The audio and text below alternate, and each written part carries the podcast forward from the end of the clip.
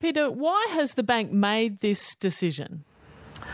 Well, Sally, quite simply, inflation is way too high, 7.8% at the last quarterly reading, and the Reserve Bank did flag in the uh, February decision that there were more rate rises in store, and today they've shown they're good to that word, so up by another quarter of a percentage point to 3.6%.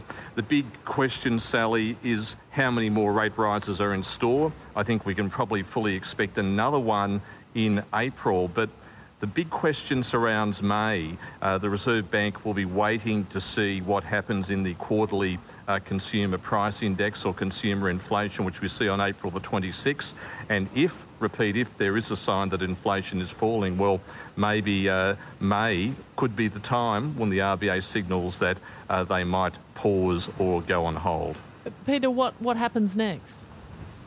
Well, the Reserve Bank will be watching every single piece of uh, economic data that comes in. Of course, we have the reopening of China at the moment, which is important for the global economy. Uh, Chinese officials have flagged that they're looking at uh, economic growth of uh, around about 5%, which is a bit less than expected, and that might actually um, ease concerns about uh, global inflation. Of course, what happens with the uh, war in Ukraine, but more importantly, here in Australia, whether, whether or not we start seeing a, a big dent in uh, consumer demand or consumption as a result of these uh, rate rises. And really, what happens with the labour force here, as we know, the uh, labour market's quite hot at the moment. So, any of those factors could combine for the Reserve Bank to start softening what has been incredibly uh, hawkish language over the last 10 meetings.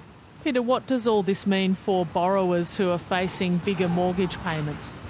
Well, it means uh, continued stress, uh, particularly for people who are worried about what's going to happen when their fixed rate mortgage ends uh, later on this year, but also for households who are really struggling with uh, higher costs of basics, supermarket, uh, petrol, etc. Uh, the list goes on.